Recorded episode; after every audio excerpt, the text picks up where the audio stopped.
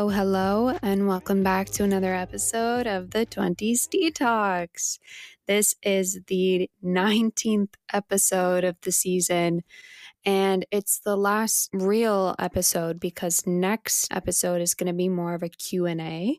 So remember to send in your submissions so that you can be kind of featured on the podcast if you want to have your name in it or not. I'll have a link in the description of the episode, but then also if you just go on my website, thetwentiesdetox.com, then you'll also find it there. So, yeah.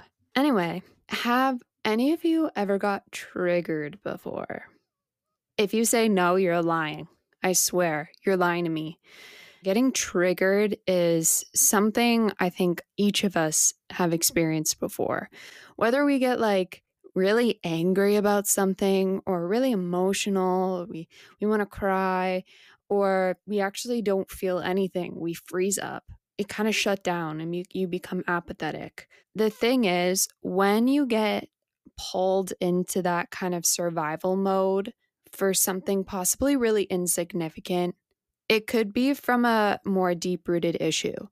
And that is why I really want to get into today how your triggers actually will help you heal further, allow you to let go of things that are controlling you, are affecting you from maybe being in relationships or in certain friendships and why you self sabotage, or it can even be a traumatic experience that you really can't let go. And I think one thing you need to realize no matter what you go through, humans are so resilient and we are capable of letting bits of this pain go. This is not something you need to carry on for your whole life. And it can be a huge amount of pain, a huge amount of triggering situations from a very traumatic situation, or it can be something really mm. small, but it still affects relationships, your quality of life.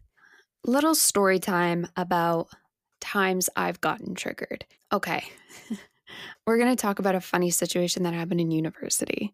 Side note, when I go into my survival mode, mine has kind of always been fight mode. I'm in the fight or flight thing, like I'm the fight. So I get angry. I kind of see red. My my adrenaline is pumping so much and I just sounds awful, but I just wanted to like fight somebody. And I have always always struggled with anger. Maybe my friends or people around me don't really see it, but to be quite honest, it's like an everyday battle for me to not get overly angry or just overly passionate about a situation. I've lost some friendships from it for sure, from just being so angry. I have been slightly toxic at times, even with my boyfriend. And I'm like really healing from that. And I have been in the last few years. And my boyfriend's helped me with that, but also my really amazing and patient friends who have been with me.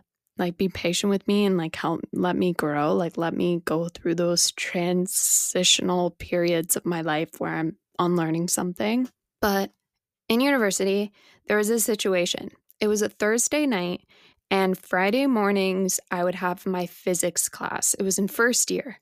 I'd have my physics class, and my roommate and I, we didn't get that much sleep normally. We had to stay up late Thursday night to finish a project or some sort of assignment. I don't know what it was, but the thing is, at our university, Thursday nights are also a huge party night.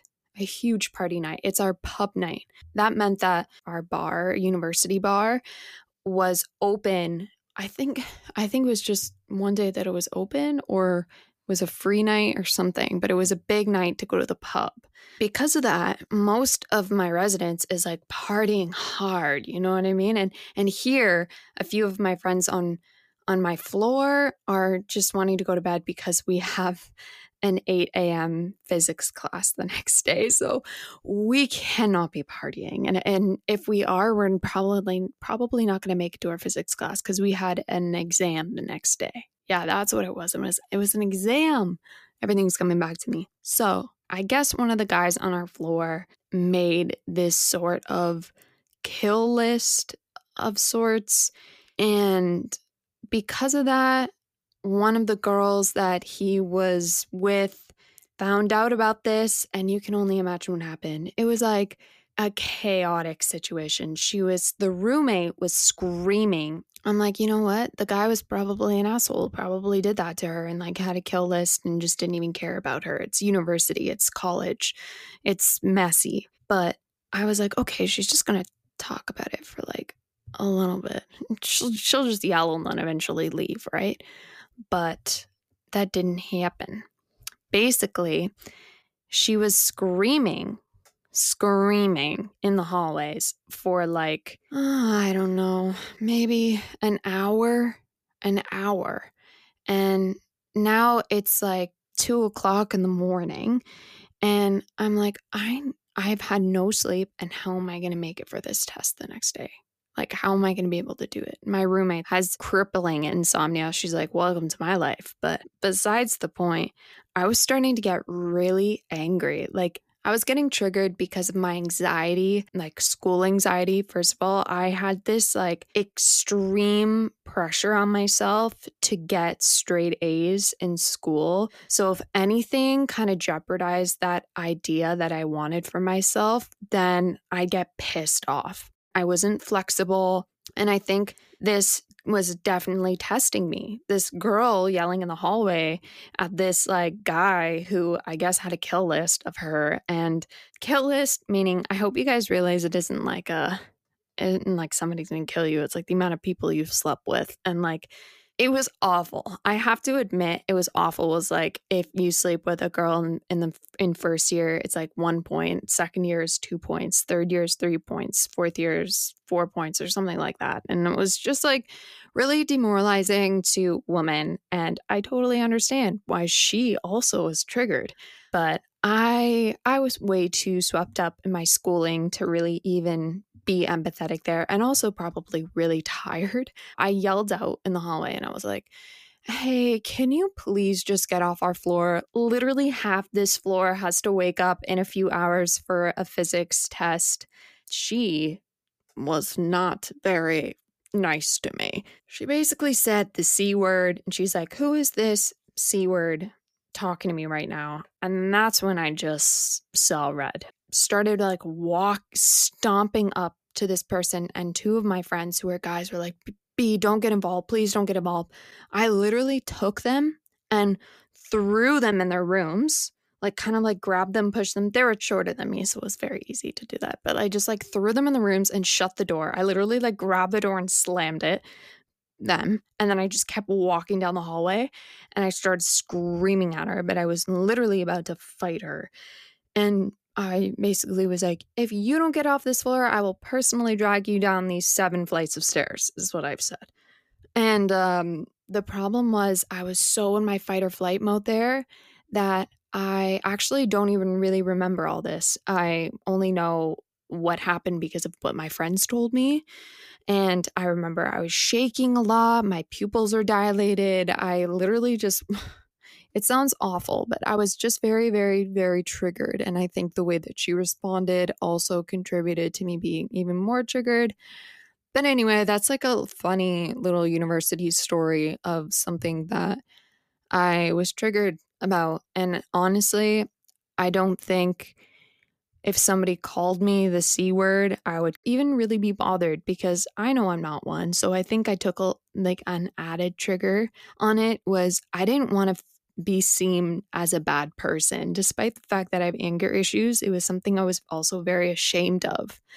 So, if somebody said I was a bad person, that was like my worst fear. I didn't want to be seen as a bad person. I didn't want to be seen as a bully or somebody arrogant. Like, I didn't want to. So, ironically, when she was called me the C word, I went full on like, and I'm not going to get into all my triggers today. I'm not going to be that open with all of you, but I just wanted you guys to get a little insight that I'm not perfect and I've done some shit before. And yes, I'm acknowledging that I have anger management issues, or at least I'm managing it better now. But I want to remind you like, we're all human and I think that's step one here is to not take it personally or not beat yourself up. Like, try and figure out why you got this triggered in the first place. Like, if somebody else wasn't that angry in the same situation that I was in,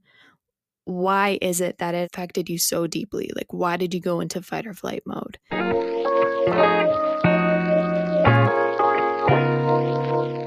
There's the balance that I'm going to be talking about today of not over psychoanalyzing on what your triggers are, but also not completely pushing them aside, thinking that they're not going to happen again, because most likely they will happen. And it, it may not be the exact scenario, but the root of why it's happening is not healed yet. You're not allowing yourself to process that and a trigger will come up. So just I because I'm not a psychologist, I'm going to look up what triggers are. I know what they are, but let's just get a little definition. So, triggers can be subtle, individual, and difficult for others to predict. A trauma trigger may also be called a trauma stimulus, a trauma stressor, or a trauma reminder. The process of connecting a traumatic experience to a trauma trigger is called traumatic coupling. And traumatic coupling this is me talking. That was a little thing I read. Traumatic coupling can be anything of a trigger related to some sort of traumatic experience. And one thing I did learn in school is to label something as traumatic is something very individual. So something that's traumatic to me may be very different than what's traumatic for you. And we don't want to really compare it on the extremity of this situation the thing is, anything kind of around it, it can be the smell of the traumatic experience, it can be the person, it can be their behavior, if it's a person, it can be the way they expressed things, the words they used. So it can be a lot of different things that can be surrounded by this traumatic experience that hasn't fully been processed and then kind of scattered into these little triggers here and there. And I guess the reason why you shouldn't take things too personally and realize that it is a deeper rooted issue out there is because when something insignificant happens, say you went through a breakup where your past partner cheated on you, but a period of time before they cheated on you, there was a lot of silence, a lot of disconnect. They were peeling away a lot. Maybe you didn't think too much of it, but it caused you believe subconsciously like they were peeling away because they wanted to cheat on you. So now in future relationships, when there might be a period of time that they don't reach out to you, maybe they're working, maybe it's something completely harmless, it actually triggers you. It brings up this anxiety feeling because it's like, oh, but my last partner, after there's this amount of like silence or disconnect, they cheated on me. So does that mean they're going to cheat on me? And it's this coupling that we're doing where we need to mm-hmm. understand why we're doing that, but also how do we let it go? How do we like not couple all of these new experiences to our old past experiences that might be yucky? Just a little summary right there of things I've already said. When something bad has happened, sometimes you can create this sort of coupling to anything kind of similar to what that bad thing was. And that trauma coupling creating these triggers, all those triggers that are very insignificant in our day to day link back to the root fear that came from that bad experience. Unfortunately, a lot of us feel like when we get triggered, we're going backwards. It's like, oh my God, but I've been on this personal development thing. Like, I've been so good. Why all of a sudden have I gone backwards? Why have all of a sudden I'm going back to my old self? And I think the more that we learn about ourselves and more that we learn about the people around us, which is consciousness, and consciousness continuously grows if you just pay attention to it. You're going to get out of this avoidant mindset and understanding, like, oh, shit, that kind of like fucked me up as a kid. Maybe I need to talk to somebody about this. And when I stopped avoiding things and I started growing my awareness, I was getting triggered a lot. I was getting triggered a lot because I was understanding more of myself and the fears and the belief systems. And really, I was not allowing myself to push it away anymore. And it can be a lot, it can be overwhelming, but that doesn't mean that you're going down. Healing isn't linear. It isn't like a constant like I'm, I'm life is going to keep getting good. It's it's a cyclical thing. It's an up and down. But I I just want to remind you guys not to go too far on the other end of the spectrum too. Like don't go over psychoanalyzing everything to the point that you're not even feeling it anymore. Because that is also the same fear, just masked into a different thing. That's just masked into, like, okay, but if I figure out every facet of this issue, then I'll solve it. Because I guess avoiding it is not solving it. But no, you're still letting the fear control you because the scariest thing of all is feeling it, is like sitting down and like letting yourself cry about how this situation was awful. So, I guess the first question that I'm going to ask you when you're triggered is like, what does it feel like? What happens when you go into like your fight or flight mode? I know it's not just fight or flight, it's fight, flight, freeze, fawn. What is it like when you're triggered? And when you figure that out, one exercise that I love to really get to the root of a situation is called the seven levels deep challenge to figure out why I might have gotten triggered in a situation is I just ask myself, why did this upset me? Let's do the example of my university experience. So, okay, Bianca, why did this upset me? I'm like, well, she was annoying. I need to sleep. Well, why is it that not sleeping upset me so much. Well, I needed to sleep in order for me to do well in school. Okay, well, why did it upset you so much? Because you were afraid of not doing well in school.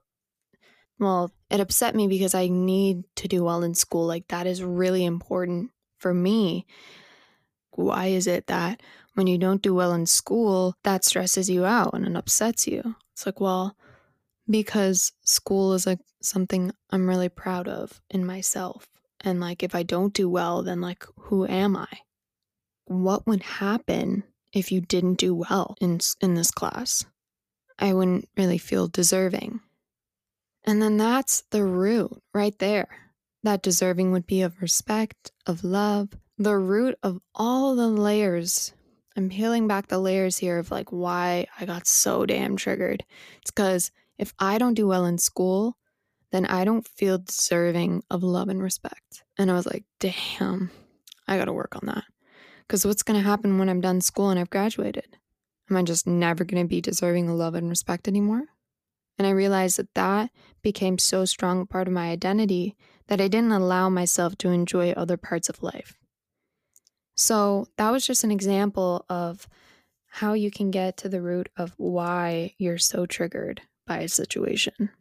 After that, after you figured out the root of it, this is where it gets a little complicated, and I've touched on a few things relating to any situation you're dealing with, but at least you know why here.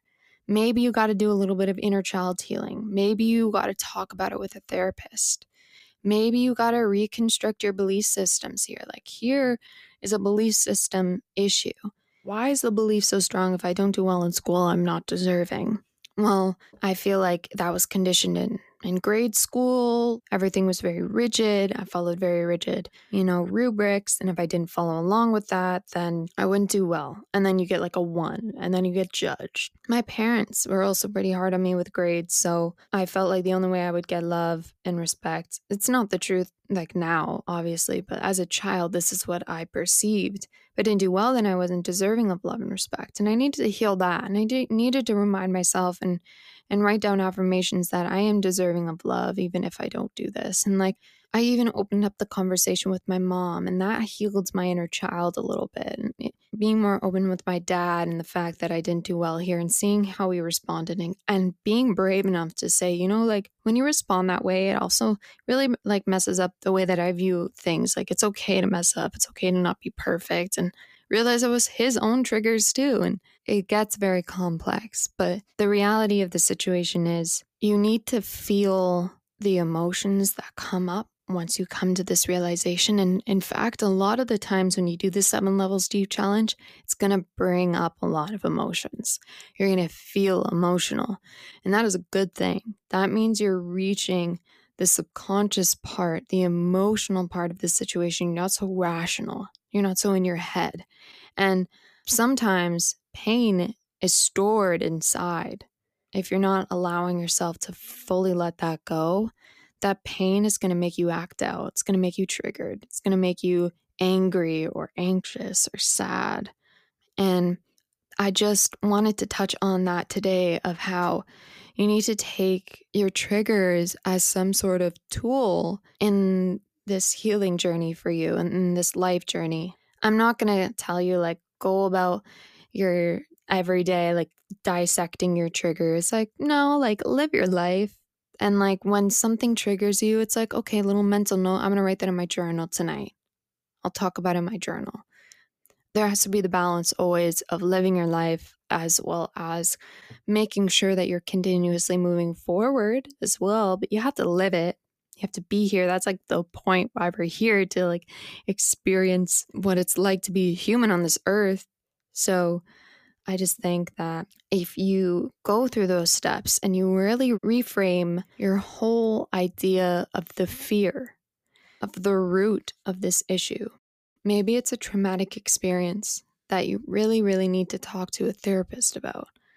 Sometimes when I've gone through traumatic experiences, I go into like a deep meditation with my inner child or I picture the idea, the person, I just get freaking angry. I let it out. And because I allowed myself to feel and reframe the negative ideas around it, it doesn't control me anymore.